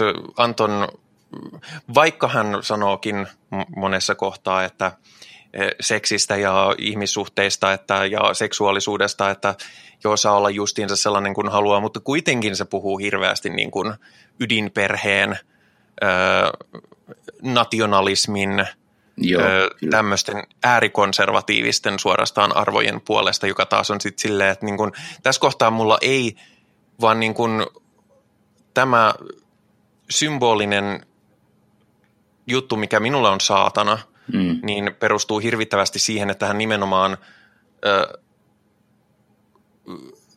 se oli kapina arbitraarista voimahahmoa vastaan. Eli Jahvea, niin. jos käytetään tätä. Kyllä. Niin, siis... niin Jahvehan, jos joku on niin kuin esimerkki might is rightista. Aivan täydellinen esimerkki. Kaikki mitä Jumala tekee on oikein, koska Jumala voi tehdä vain oikein, koska Jumala on ainoa, joka määrittää oikean ja väärän. Ja hänellä on kaikki valtias voima tehdä mitä tahansa, koska tahansa. Aivan. Ja siis eh, myöhemmissä näissä esseissä, niin Laveihan puhuu niin kuin ultraindividualismin puolesta kyllä, mutta sitten samaan aikaan sen, että maata pitäisi johtaa äärimmäisen brutaalisti ja kaikki niin kuin mielenosoitukset pitäisi polkea saappaan alle. Ja, äh, hmm. Joo, hänellä ei ole ihmisoikeus hän on individualisti, mutta ei kuitenkaan mitenkään ihmisoikeusmyönteinen ihminen. Näinpä. Ja, ja, se, tässä, mm. ja se, mikä tässä, mitä pidemmälle tässä menee, niin enemmän ja enemmän tulee niin kuin se, että, että mulle ainakin tuli semmoinen fiilis, että joo, hän on niin kuin hyperindividualismin puolesta, kunhan tämä individuaali on hän. niin. Niin, no siis Might is Right-ajattelun, että se kuka voittaa on voittaja ja voittaminen on hyvää va- vaikkakin, vaikkakin sitten voittaja olisi natsi. Niin. Ja siinä me tullaan niin kuin tähän ehkä keskeiseen ideologiseen erimielisyyteen Lavein kanssa. Niin, terveisiä vaan kaikille, jotka, jos olette huolissanne, että ei puhuta natseista, niin nyt on natsi mainittu. Joo. Mutta seuraavaksi tässä kirjassa tulee nämä esseet, jotka on vaihtelevan laadukkaita ja vaihtelevan pituisia. Ja tämä niin kun, nämä esseet tuo hyvin esille sen, että Laveilla oli selkeästi niin kuin joitain ajatuksia, mutta ei aina niin kuin välttämättä kirjoitustaitoa tuoda sitä esille. Myöskään Lavei ei ollut varsinaisesti akateemisesti pätevä ja tekee ihan törkeitä asiavirheitä täällä, mitkä vaan vituttaa mua suunnattomasti. Mutta nämä esseet on mun mielestä tämä niin toisiksi paras anti tässä, tuon äskeisen paatoksellisuuden jälkeen. Musta ne on paras, paras anti tässä, koska se on niin kuin, äh, tässä päästään niin kuin siihen, missä modernin ateistisen satanismin jyvä edelleen on. Mm, mm. Äh, vaikka vaikka itse harjoitan sitä eri lähtökohdista, niin kyllä täällä oli paljon sellaista, josta mä oon niin kuin silleen, että joo, nämä on just niitä asioista, mistä mä oon saanut kiinni. En näe niitä tässä kontekstissa, enkä tee näitä johtopäätöksiä, mutta näiden asioiden esittäminen ensimmäistä kertaa, vaikka tosiaan Anton Laveihan on plagioinut paljon tästä tekstistä ja on käyttänyt paljon ulkopuolisia inspiraation lähteitä, mutta kuitenkin tällä tavalla niin kuin yhteen kerättynä, mm. niin tämä oli ensimmäinen kerta ja siihen, siitä mä kyllä nostan hattua ja minkä takia halusin lukea kirjaa. Kyllä, kyllä. Ja siis täällä on niin kuin, no siis ehkä nämä nyt vaan mua harmittaa tällaiset, mutta siis äh, Lavei muun muassa väittää, että saatana ei ollut ennen kuin se 1300-luvulla alettiin pitää niin kuin pahana jumaluutena ja se ei vaan ole totta. Tai kun Lavei sanoi, että jesideit, jotka palvovat saatanaa, tiesivät asiat paljon. Jesideit ei palvo saatanaa. Mitä vittua sä puhut? Joo. Niin mehän puhuttiin, mehän puhuttiin tässä ihan vähän aikaa sitten saatana myytin alkuperästä, alkuperistä ja, ja tästä, kuinka saatana ö, ratifioitiin dogmaan mm, siellä jossain mm. kokouksessa ja tälleen, että hän varmaan viittaa siihen. Joo, mutta mut on niinku tuhannella vuodella päin vittua toisen arvio. Niinpä. Mm. Ja siis musta nämä on tosiaan, nämä toistaa hirveästi itseään, mikä on silleen, että tämä on näin lyhyt kirja ja tätäkin pitää niinku, niinku täyttää ihan kauheasti. Joo. Mutta, mutta tosiaan sitten täällä on esimerkiksi tämä osuus satanistisesta seksistä, mikä tässä on, mm-hmm. niin tämähän on, se, se ilkkuu tätä hippiliikkeen vapaata rakkautta, mutta sitten toisaalta tämähän on just sitä. niin on, tämä on just sitä. että, tämä on niinku, että, että seksuaalinen vapaus, kunhan se on konsensuaalista ja kunhan se on sellaisten, sellaisten osapuolten välillä, jotka, jotka voivat antaa sen konsensuaalisuuden. erittäin vaikuttavaa mulle oli, oli tota se, että se mainitsee aseksuaalisuuden. Ja tämä on varhaisin viite missään populaarikulttuurissa aseksuaalisuuteen, Onko? mitä mä oon, mä oon löytänyt. Ai oh, joo, enpä tiennyt. Ja, ja tämä on, tää on tota noin, äh, niin kuin populaarijutussa akateemisesti sitä oli niin, olemassa jo aikaisemmin, mutta, mutta niin kuin, ja tämä puhuu, okei, se ymmärtää aseksuaalisuuden ihan väärin, mutta, mutta, se, tota, mutta se ymmärtää sen vaan silleen vähän väärin, että, että sen pointit periaatteessa on oikeat, että, että niin kuin, aseksuaalisuuttakin katsotaan, katsotaan tota, pahalla, koska se on, se on tota, poikkeama. Mutta sitten taas se rupeaa puhumaan seksuaalisesta sublimaatiosta ja sellaisesta, ja että, että kyllähän heilläkin sitten on tämä seksuaalisuus, mutta tässä muodossa, mistä tulee lähinnä mieleen ystävimme Azazelien tämä, että, että onhan ateismi ihan ok niin kauan, kunnes ymmärtää jumaluuden oikeasti.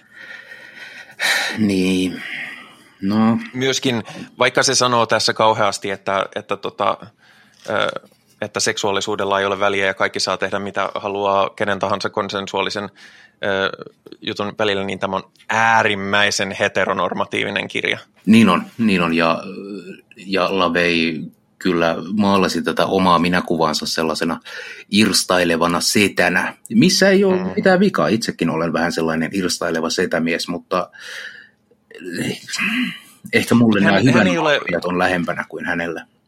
Niin, ja se ei ole älyllisesti rehellinen sen irstailunsa kanssa. Se teeskentelee, että se on jotain muuta, ainakin semmoisen kuvan tästä.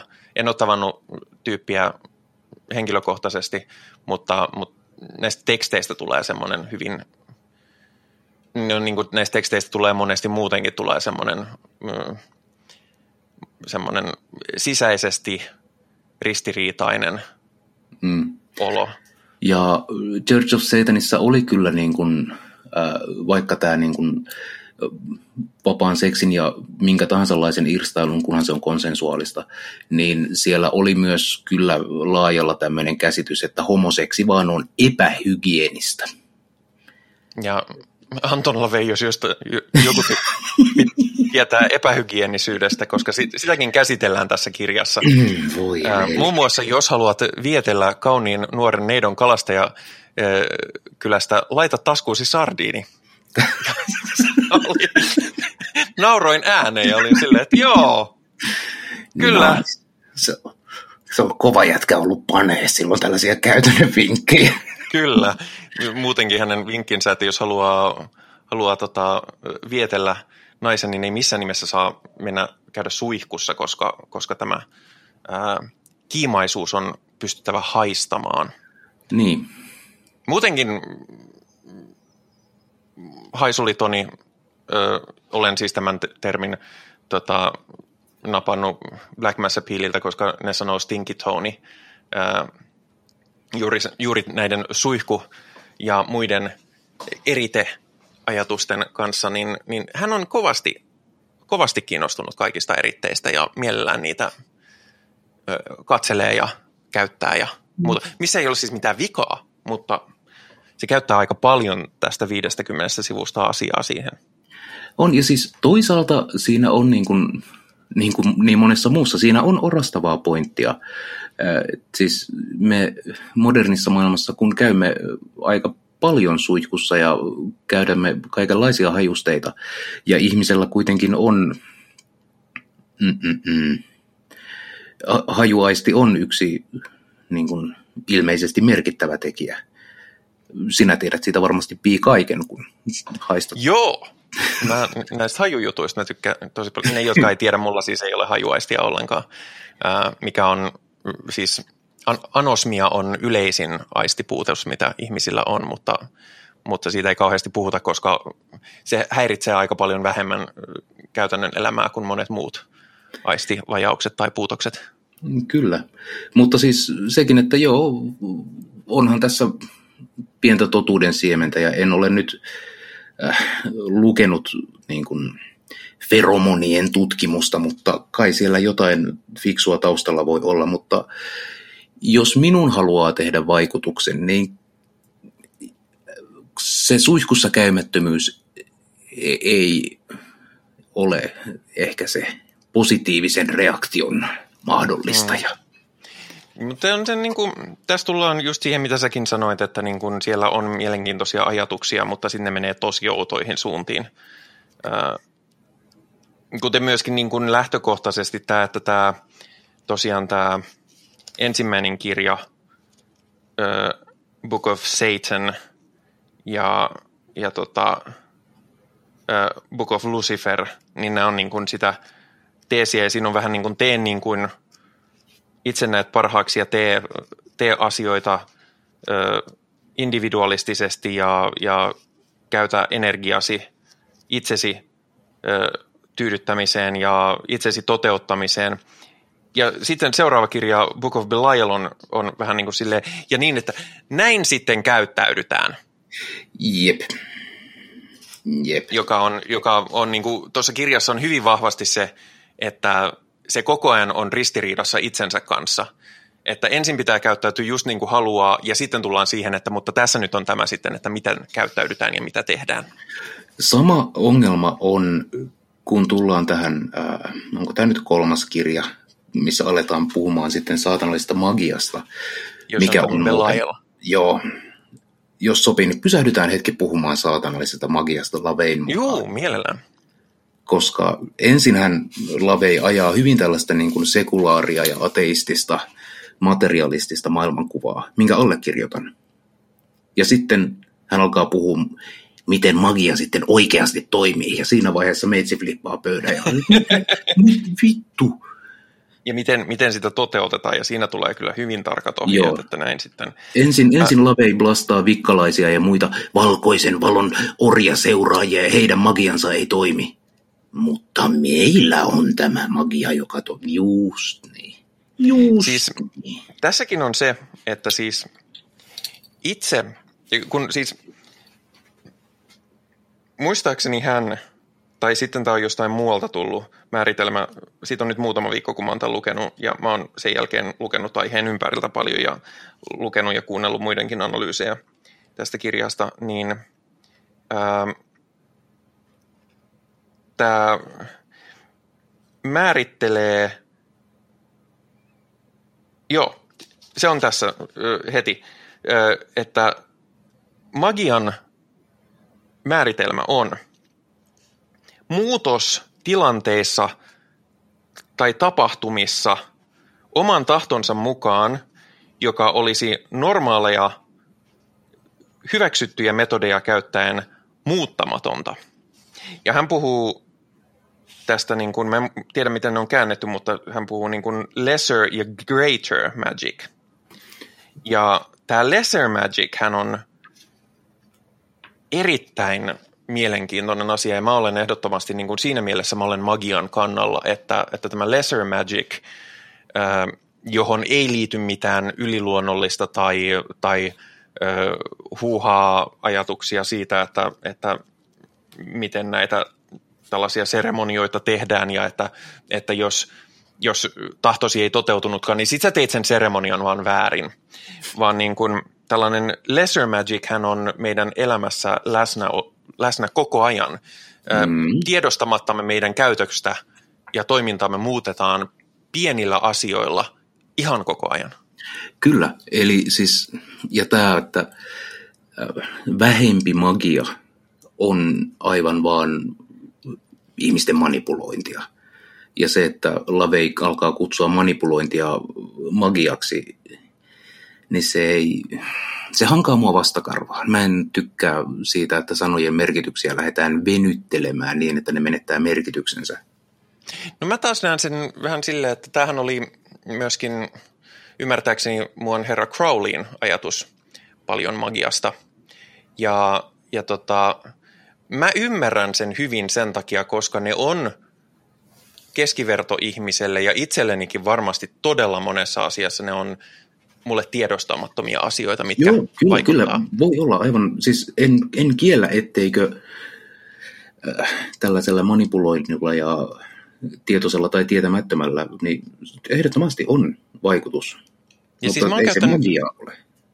Ja mä oon käyttänyt nyt sellaista niin kuin unimeditaatio nauhaa, joka löytyy YouTubesta, niin mä oon käyttänyt sitä, kun mulla on ollut nukahtamisvaikeuksia, niin helpottamaan mun nukahtamista. Ja vittu se toimii. ja mä oon niin kuin silleen, että no ei tässä ole mitään järkeä, että se toimii, tai on siinä toisaalta, mä tiedän miksi se toimii, mutta silleen, niin kuin, että joku, joku fucking äijä ö, pehmeästi puhelee mun korviin, että rentoutapas nyt tämä ja rentoutapas nyt tämä ja nyt muuten pääsi tuntuu raskaammalta ja mä oon silleen, että no vittu niin tuntuu en tykkää. tai tykkään, koska, koska se mun tavoite on nukahtaa ja, ja se toimii siitä, siihen oikein hyvin, mutta mun niin kuin silleen, että sen takia mä saan siitä magia-ajatuksesta kiinni, koska, koska se on niin kuin, vaikka ymmärtäisinkin, mihin ne perustuu, niin mä oon silti silleen, että no, näin helposti me ollaan narautettavissa. Niin, kyllä. Ja toisaalta se, mistä mä en itse välitä tässä niin kuin, ää, pienemmässä magiassa, eli ihmisten niin kuin manipulointia ja keinoin, keinoin tai toisin, on se, että mä en tykkää siitä, että mua manipuloidaan. Ja mulle se tuntuu aina niin kuin hyvin epärehelliseltä ja vastenmieliseltä. Ja, Mutta suurin mm. osa tästä manipulaatiosta on täysin harmitonta. Joo, kyllä, mutta se ei silti näin avuliasta. ajatuksen tasolla se ei niin kuin miellytä mua, ei sitten tippaakaan. Mm. Ja itse asiassa, äh, jos lähdetään promoamaan, että näin manipuloit muita ihmisiä helposti, nostaa mussa niin kuin varoitukset sille, että jaa, sä siis... Mm, kuinka paljon mä voin luottaa tähän tiedonantajaan, joka promoaa ihmisten manipulaatiota? ja missä määrin tämä kirja itsessään on lukijansa manipulointia. Mm. No sitä, sitä kyllä. Mm. itse mä näen siis tavallaan alemman magian muotoina esimerkiksi ihan ympäristösuunnittelua. Mm, miten, joo. vaikka, miten vaikka ostoskeskus tai juna-asema on suunniteltu, niin siellä on hirvittävästi pieniä, meidän täysin tiedostamattomia asioita, jotka ohjaa meitä oikeaan suuntaan. Mm. Mikä huomasi esimerkiksi, kun Redi avattiin, niin miksi siellä eksyy, vaikka muissa, muissa kauppakeskuksissa ei eksy. Siellä ei olla osattu käyttää tätä magiaa oikealla tavalla. No, tietyissä mielessä. Niin. Mm, minua ei ole manipuloitu riittävästi, että, että pysyisin kartalla siitä, että mihin, mihin pitää kulkea ja miten, miten tämä tila mm. toimii. Yksi lisäjuttu tästä magiasta, siis niin pienemmästä magiasta, on, on Labein hyvin outo ajatus siitä, että ihmisen pitää muokata olemuksensa soveltumaan johonkin kategoriaan voidakseen manipuloida muita. Ja mä en pidä siitä. Joo, ja mä en myöskään pidä siitä, kuinka fallis, falliskeskeisiä nämä sen fantasiat no, alkaa niin. ole, olemaan, ja muutenkin niin kuin, tämä suuri edistynyt ajattelija on, käyttää kyllä kun miehen ja naisen ö, asemaa hyvin, hyvin regressiivisellä tavalla. Kyllä, ja siis hän antaa tässä niin kuin, naiselle hän antaa kaksi kategoriaa juhlalliset. Niistä voi sitten valita, että joko olet tämmöinen seksinnälkäinen, viettelevä, äh, mahdollisesti neitseellinen, mutta punastellen kiinnostunut, tai sitten sä voit olla se vanha äh, pullaa leipova täti. That's niin. it. Ne on sun vaihtoehdot. Joo, se on niin kuin silleen, että jos osallistut seremoniaan tai mustaan messuun tai magi, maagiseen ö, tilaisuuteen, niin jos olet nuori nainen, niin laitahan jotain – jotain seksuaalisesti viettelevää ja, ja, ja vähäpukeista päälle, mutta yökin, jos olet vähänkin vanhempi, niin jumalauta pistä vaatetta päälle, eihän tuommoista nyt kestä katsoa kukaan. Ja vähän silleen, niin kuin, että joo, tämä on just sitä, mitä mä kaipasin. Tämä ei ole ollenkaan toksista. Itse ei, asia, ei missään määrin toksista. Keväällä, kun me oltiin sitä käsidesiä jakamassa, ja mulla oli tämä liturginen vaate päällä, ja mulla oli oli, oli, oli naispuoleinen ystävä mukana, joka ei sitten habitukseltaan niin kuin, ää, näytti ihmiseltä siis aivan tavallisissa vaatteissaan, niin siellä eräs herrasmies sanoi, että kyllähän sinun nuoren tyttösen pitäisi laittaa sellainen lateksinen nunna-asu päälle, olisi paljon kivempi katella. Ja ai että meitä molempia vitutti. Minua ei mm-hmm. välttämättä yhtä paljon, koska, koska en ollut tämän niin kuin fetisoinnin kohteena, mutta jumalauta, jos satanistin olisi pakko pukeutua lateksiin tai nuoren neidin nätisti lyhyeseen hameeseen, niin voi kyllä imasta minun puolestani paskaa. Mari Mekko on aivan yhtä saatanallisesti validi kuin mikä tahansa muu vaate. Siis vaate, jota haluat käyttää, on satana, satanistisesti validi minun silmissäni. Ehdottomasti. Ja, tai, vaate, tai jos et halua käyttää vaatteita, niin se, että et käytä vaatteita on myös erittäin validia, mutta, mutta sen täytyy lähteä nimenomaan itsestä. Luulisi Antonin, joka tä, tätä niin kuin hyperindividualismia tässä on, on saarnaamassa, niin luulisi, että hänellä niin kuin tällainen johdonmukaisuus pätisi vaikka tässä kohtaa. Niin. Kumma, myös... kummasti, se, kummasti se johdonmukaisuus häviää siinä vaiheessa, kun puhutaan kauniista tytöistä. Niin. Mikä on inhimillistä, myönnettäköön tietyssä no, mielessä, mutta, mutta, tota, mutta on, kaikille on aikansa ja paikkansa. Joo, ja sitten jos on hirveässä humalassa ja haluaa riisua kaikki vaatteensa, en tiedä, mistä tämä esimerkki tuli mieleen. En ole juonut pariin vuoteen alkoholia, eikä se johdu mitenkään siitä, että vaatteet aina vähenivät. Mutta silloin kannattaa seuralaisilta kysyä, että onko ok. Ja jos se ei ole ok, niin sitten pitää vaatteet päällä. Kyllä, se on, se on suotavaa. No, riippuu Joo. tietysti myöskin vähän tilanteesta, jos, jos, on, jos siinä on mm, asian, jotain epäasianmukaista, vaikka että sinua halutaan kontrolloida niin, että et saa ottaa toppavaatteita kuumissa sisätiloissa pois, niin sitten, sitten haistakoot, mutta niin kuin... Joo, mutta jos baarissa lyöt kivekset tiskille ja lennät ulos, niin se on kyllä omaa syytäsi. Se on, se on oma, se on oma ja jälleen kyllä. kerran täysin päästä vedetty, en tiedä mistä tällainen mielikuva tuli. Ei ollut muisto se. Eteenpäin. Ähm, mutta joo, mm, tämä magiaosuus on kyllä aika häkellyttävä justiinsa sen kanssa, että, että hyvin yliluonnollisilla sfääreillä mennään, vaikka piti olla justiinsa ei. Joo, ja tämä suurempi, suurempi magiahan sitten niin kuin laveilla menee, että tällä pystyy oikeasti tekemään yliluonnollisia asioita, jos sen tekee oikein. Ja hänen,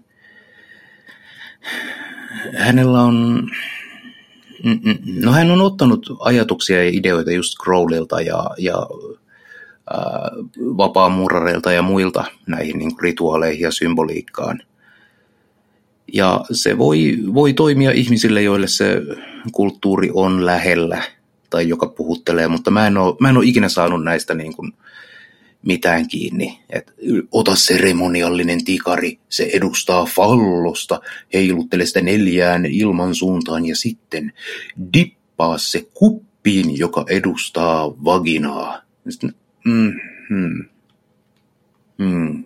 Minä käyn mieluummin saunassa. Niin ja ja jälleen, että onko, onko aina pakko olla niin heteroa? Niin, niin just. Ja onko kaiken aina pakko olla seksiä? No, vähän, vähän silleen, että saa olla sitten, jos kaikki ovat silleen, että no nyt on, nyt vaikka pidetään tämmöinen orgiallinen seremonia, niin totta helvetissä. Mutta niin kuin silleen, että eikö välillä voitaisiin niin kuin vaan, vaan tehdä jotain? Ei, ei voi tehdä. Min, mun omiin henkilökohtaisiin rituaaleihin niin kuin mikään seksikäs ei ole tainnut kyllä koskaan kuulua. Mutta niin, no, olen sitä mieltä, että rituaalit kannattaa suunnitella itse omaan käyttöä varten. Ehdottomasti. Ja just se, että, että tarvitaan vähäpukeisia naisia, että, että tota, että rituaalin tekijän seksuaalinen energia vapautuu, mutta sitten samaan aikaan pitää keskittyä vain ja ainoastaan siihen magian kohteeseen. Ja se on silleen, no no, niin. päättää, että kumpaa niin. pitää olla. On. Vai etteikö vaan olisi, että, et haluat, että haluat tiirailla? Tässä on myös, äh, kun Lavei antaa näitä rituaalisia niin kuin välineitä ja muita, niin tässä hänen äh, alttarinsa, joka totta kai on naku, nakulainen nainen, koska tietenkin. Mutta jos ei ole nakua naista, niin voi käyttää pöytää. Tai sitten jos olet nainen, joka tekee rituaalia, niin sitten ei itse tarvitse olla alttari. Joo. Suuria myönnytyksiä nyt. Suuria myönnytyksiä. Sekin, mihin ilmansuuntaan sekin piti laittaa, taisi olla länteen tai vastaavaa. Mutta kun näissäkin on kulttuurieroja – suomalaisessa kontekstissa ainoa oikea vasemman käden, ainoa oikea vasemman käden polun alttarin paikka olisi pohjoisessa, koska mm.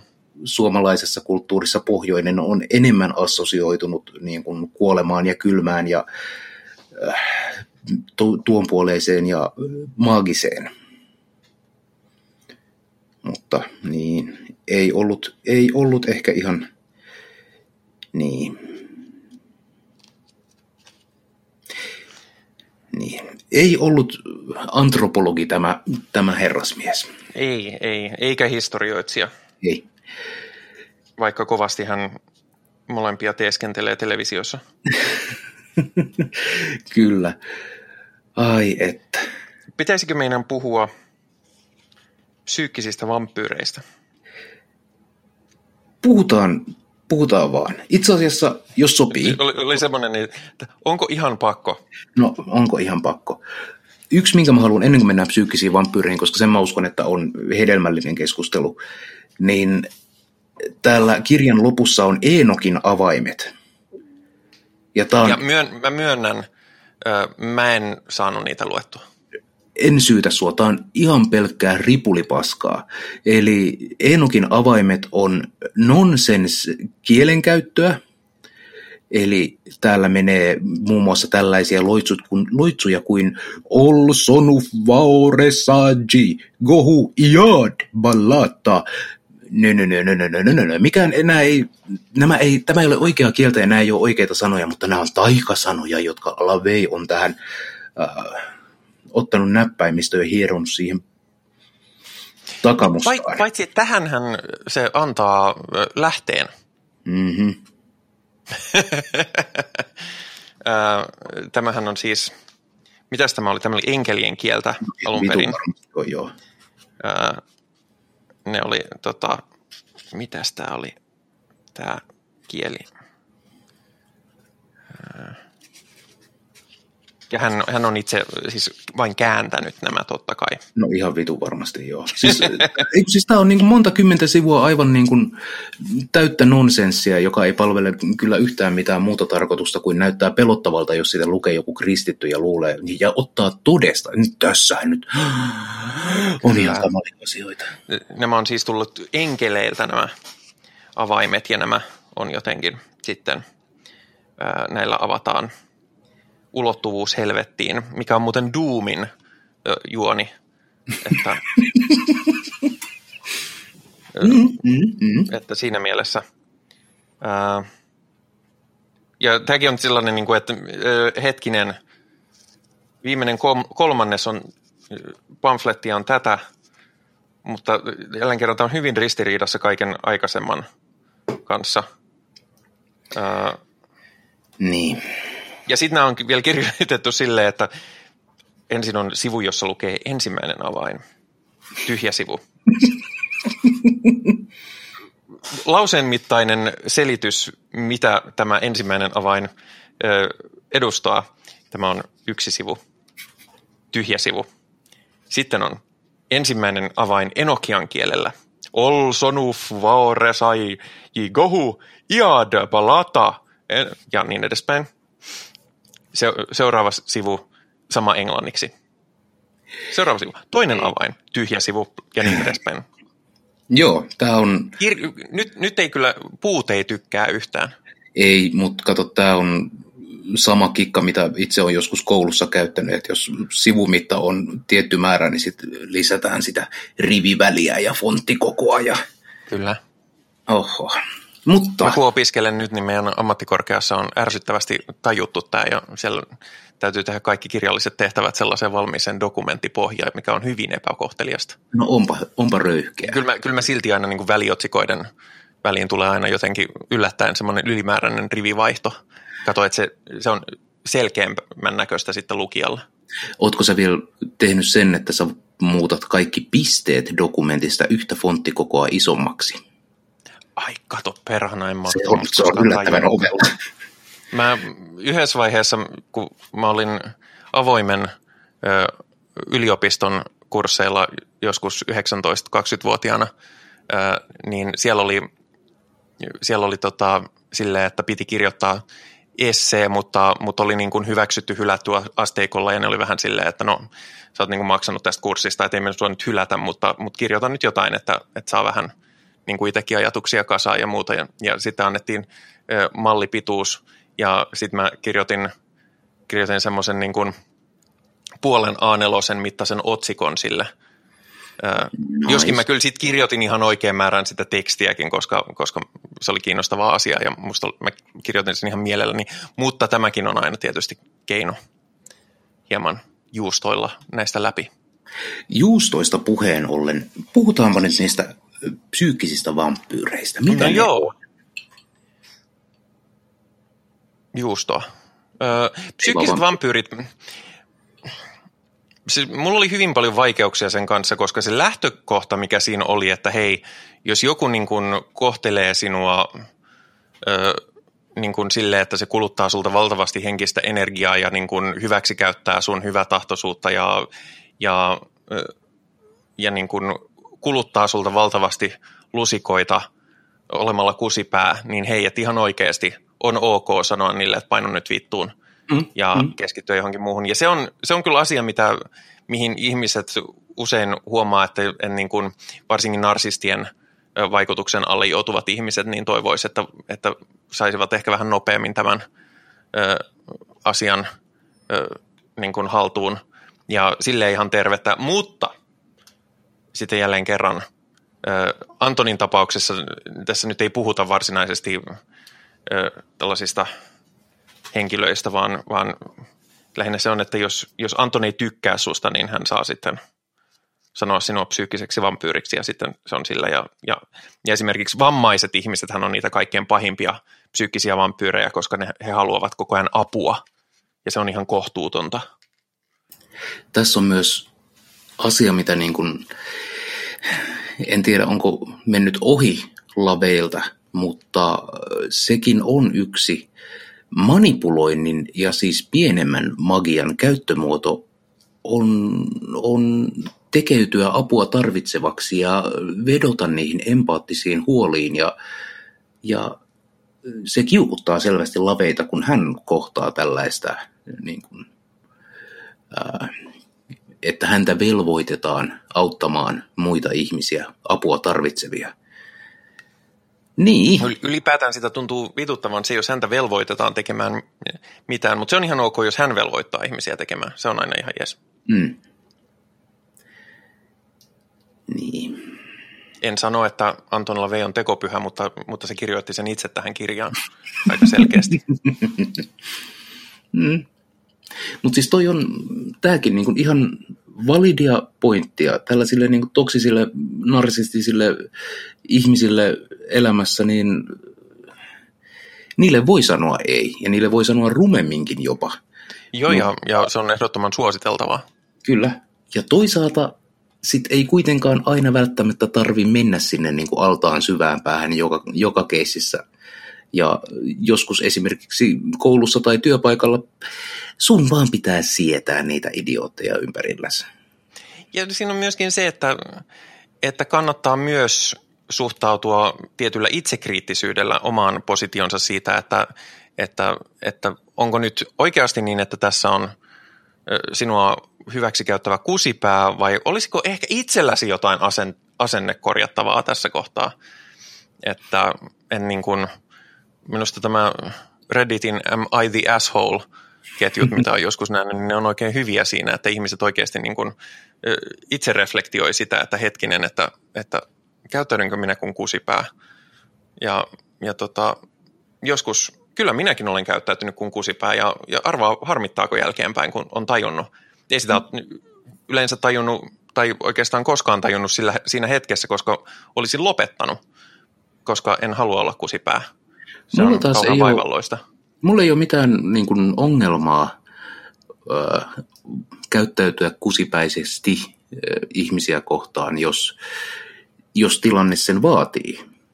Mutta... Mä en eh, halua tehdä mä... sitä, koska se on se on, vaatii vaivaa. Miksi mä, jos mä, joku ihminen on inhottava ja, ja mulla tekee mieli olla sille kusipäinen, niin, niin mieluummin mä käytän sen energiaa johonkin ihan muuhun. Mm. Mä taas löydän toisinaan niin kuin kierroa mielihyvää puhtaasta vittuilusta. Joo, vittuilu on tietysti aina asia erikseen. Aha, okei, okay, eli tämä rima siirtyi nyt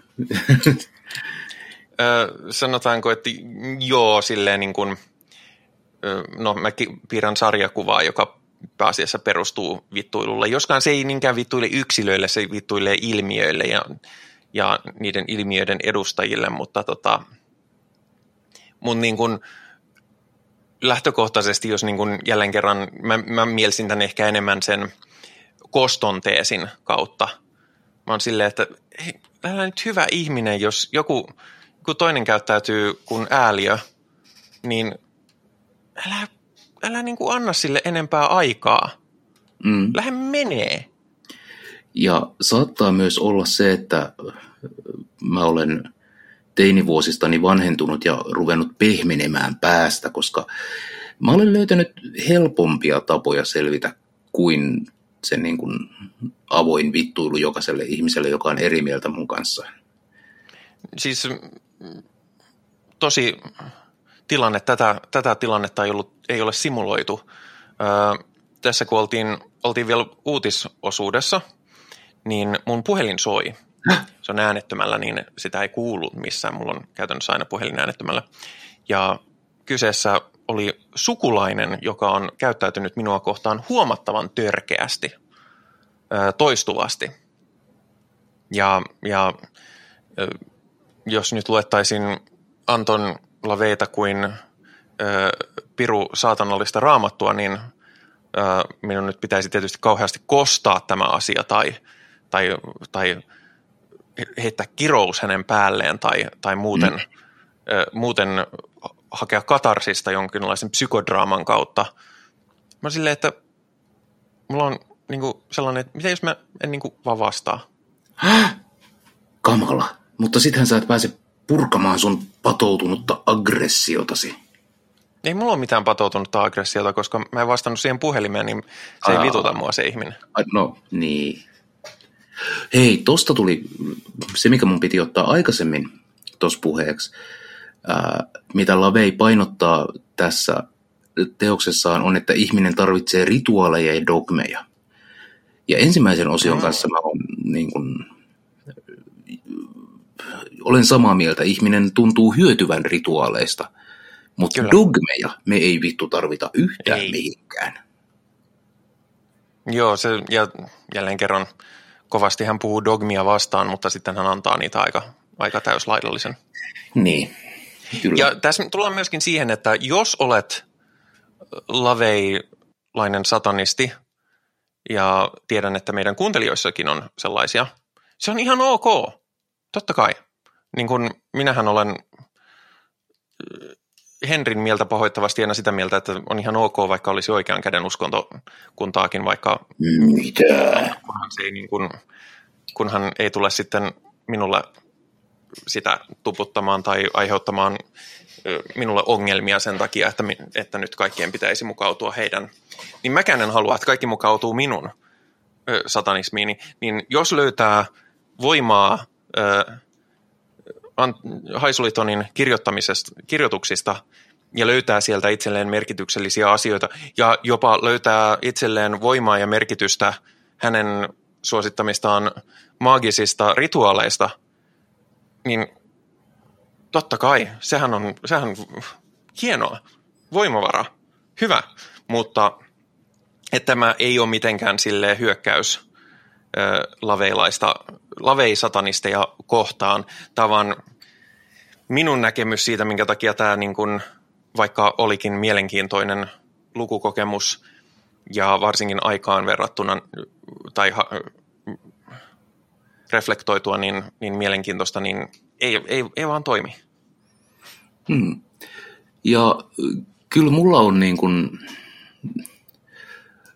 vaikka, vaikka mielelläni näkisin, että satanismi on muuttunut ja jopa kehittynyt parempaan suuntaan sitten 60-luvun, niin jos tapaan ihmisen, joka sanoo, että on laveilainen satanisti, niin ok, ei, ei, ole, ei ole multa pois.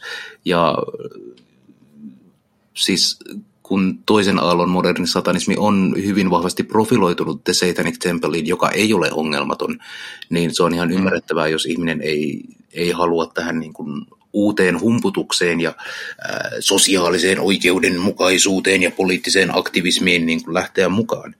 Uh, fucking fine. Siis sehän on you do you. Että mulle niin kuin laveilaisuudesta muuttuminen tai sen niin kuin kehittäminen ja muovaaminen on just sitä, että, että toimin, toimin yksilönä ja minä haluan tehdä maailmassa asioita ja sitten minä teen niitä. Ja jos joku mm. tulee sanomaan, että minä satanoin väärin, jos, jos ajan esimerkiksi yhteiskunnallista tasa-arvoa, niin sitten olen oppinut nuorisolta tällaisen eh, vastauksen, että okay boomer. uh, niin, sinähän et ikinä sanoisi kenellekään, että, että teet satanismia väärin. en. Ikinä. Mm. Um, no, konteksti ehkä vähän eri. Tietysti se, mikä on harmillista, koska tämä saattaa tulla jollekin yllätyksenä, mutta meidän podcastilla on tietynlainen antifasistinen kanta. Voisimme, voisi sanoa jopa, että, että suhtaudumme orastavan kriittisesti natsismiin. Siis kuule, minä olen täällä punalippu liehumassa ja kaikki palkkani tulee Antifan pääkeskuksesta suoraan. Kyllä. Niin, niin tota, Antonin ajatukset on kyllä hyvin helposti johdettavista fasismiin myös. Ja se on juurikin tämä might is right ja, ja perhearvot kunniaan ja kyllä perinteiset roolit ja, ja nainen on tätä ja mies on tätä ja bla bla bla. En sano, että nämä on, kaik, itsessään nämä on fasistisia arvoja, mutta nämä kyllä pela, pelaa hyvin siihen ja sen takia esimerkiksi black, black metal-skenessä on, on paljon äärioikeistolaista satanismi-meininkiä. Hmm. Ja siinä kohtaa taas, kun sanon, että mulla ei ole sitä mitään vastaa, jos on, jos on tota, laveilainen satanisti, niin, niin ei missään nimessä ole, mutta jos olet natsi, niin sitten minulla taas on ongelmaa, koska natsismi on vaarallista ihmisoikeuksille, niin muiden ihmisoikeuksille ja ylipäätään se on hyvin tuhoisaa näin niin kuin maailman tasolla. Jos, jos kaipaa akateemisia viitteitä, niin viittaisin vuosiin 1936-1945 sekä vuoteen 2016-nykyhetki. Näinpä, näinpä. Ei ole fasismi eikä autoritääriset poliittiset hommat minun mieleeni. Ei minunkaan, ei edes silloin, jos ne ovat nimellisesti vasemmistolaisia tai kommunistisia. En myöskään tykkää Kiinan ihmisoikeusvihamielisestä jutusta, vaikka, vaikka ovatkin nimellisesti kommunisteja. Jep. Ja siis kun Laveista ja The Satanic Bibleista on muodostunut tietynlainen niin kuin auktoriteetti satanismiin, se on aivan absurdia.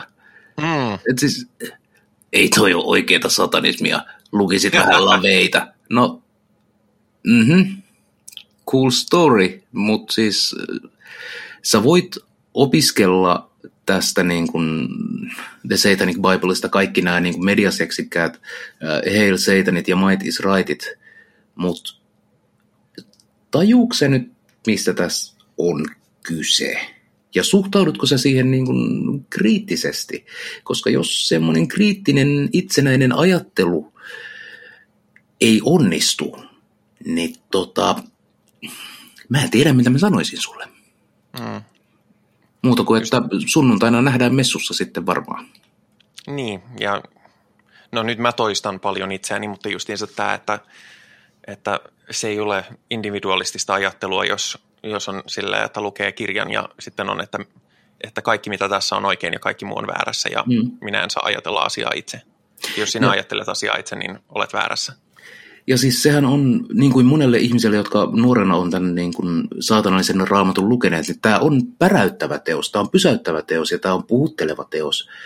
Mutta myös semmoinen teos, joka kannattaa lukea uudestaan sitten, kun ei enää ole nuorukainen. Mm. Kyllä mä luulen, että mä tulen palaamaan tähän teokseen tulevaisuudessakin, koska mä luulen, että tässä kuitenkin se, mikä, mikä siis ehdottomasti Antonille plussaa, että tämähän on, kuten huomaatte, edelleen hyvin paljon ajatuksia herättävä kirja, ja tässä käsitellään paljon fundamentaalisia asioita ja, ja mennään ihmisen identiteettiin ja tehdään se tavalla, joka oikeasti puhuttelee ja herättää sisäistä dialogia koska muutenhan mekään ei olisi käyty tästä näin, mm. näin syvällistä ja pitkää keskustelua. Juuri että, että vaikka en pidä Laveita kovinkaan taitavana kirjoittajana, niin, niin kuin mekaanisesti, ja tämä olisi ehdottomasti tarvinnut jonkun ulkopuolisen editoijan, joka olisi niin kuin silleen, että okei, sä oot sanonut tämän nyt jo. Sama pätee, myönnän hyvin – tiedostaen sen, että sama pätee myös minuun, koska mä usein toistan itseäni useamman kerran ohjelman aikana ja se ärsyttää itseäni tosi paljon, mutta, mutta joskus tulee vain sellainen, että, että nyt tämä täytyy taas toistaa tässäkin kontekstissa, koska se on niin olennaista. Hmm. Pahoittelut siitä. Ja saatoin kuulostaa sarkastiselta, mutta pahoittelen sitä ihan oikeasti. Ää, mutta siis siinä mielessä ei se ole paskakirja. Ei, ei, se, ei se aivan täysin paskakirja ole. Että Laveihän kirjoitti myöhemmin sitten ää, rituaalikirjan. Mitäs muuta hän kirjoitti? Hän kirjoitti sellaisen kuin The Satanic Witch, jossa hän kertoo, hänellä on paljon mielenkiintoisia mielipiteitä siitä, miten naisten tulisi käyttäytyä ja toimia elämässä. Kyllä. Mä sela, aloitin sen lukemisen, jatkoin sen lukemista selailuna ja sitten mä vaan lopetin. se ei, ei, ei ollut niin kuin lukemisen arvoinen. Tämän jälkeen postmortumisti on ilmestynyt myös Satan Speaks, joka on, onko se nyt kokoelma sitten Lavein mm, tällaisia seniilejä, mies huutaa vihaisena pilville esseitä. En ole itse lukenut, mutta on syy siihen, miksi en ole hankkinut sitä ja se ei ole vaikuttanut välttämättä kovin hedelmälliseltä. Onkohan, onkohan se just se, mistä mä oon kans tota, ää, ne teki Black Mass Appealissa kanssa jakson aika vähän aikaa sitten, olikohan se just toi? Joo, on, oli kyllä, se on just se, samaa jaksoa kuunnella. Niin, niin, siinä se menee vielä paljon syvemmälle tähän, että tosimieshän ei pesel, pesulla käy. Kyllä. Ja, ja, vähän voi heitellä raikasta vettä niin kuin mm, ja, ja, mutta... Ja oikea mies käyttää vain tietynlaista salattikastiketta. ja sanotaan, että, että no, siitä on näyttöä, että, että Anton ei ehkä voinut ihan kauhean hyvin myöhäisillä päivillään ja, ja se on tavallaan se on harmikin, että se värittää sitten niin paljon sen, sen ö, tällaista, mikä on legacy suomeksi. Mm, perimää, perintöä. Niin, koska, koska niin kuin sille, että jos niin kuin vaikka Satanic Witch ja tämä Satan Speaks olisi jäänyt julkaisematta, niin tähänkin, olisi, tähänkin suhtautuisi ehkä vähän, vähän tota suopeammin. Mm. Full disclosure, mä en ole lukenut niitä, mä olen lukenut otteita ja sitten kuullut niistä summaatioita, että, että siinä mielessä ö, en välttämättä ole täysin objektiivisen reilu, mutta, mutta täytyy sanoa, että kaikki mitä olen kuullut kyseisistä teoksista, niin on kyllä sellaista, että ei, ei ole sille innostanut. Hmm. Peter Gilmorehan on myös julkaissut esseekokoelman The Satanic Scriptures, mm. joka jatkaa Lavein niin kuin tätä ydinsanomaa, mutta paremmin kirjoitettuna koherentisti, mutta ei varsinaisesti hyvänä. Eli siellä lähestytään sitten, sanotaan, liikkeen germaanisia juuria. Ah. Mutta tota, sekin on nyt lukemisen arvoinen, ei se nyt, ei se paha ole. Ylipäätään lukeminen ei ole yleensäkään kauhean pahaa. Paitsi jos lukee paskaa kirjallisuutta. No, mutta jos lukee sen tietoiseksi, tietoisena siitä, mitä lukee. Hmm.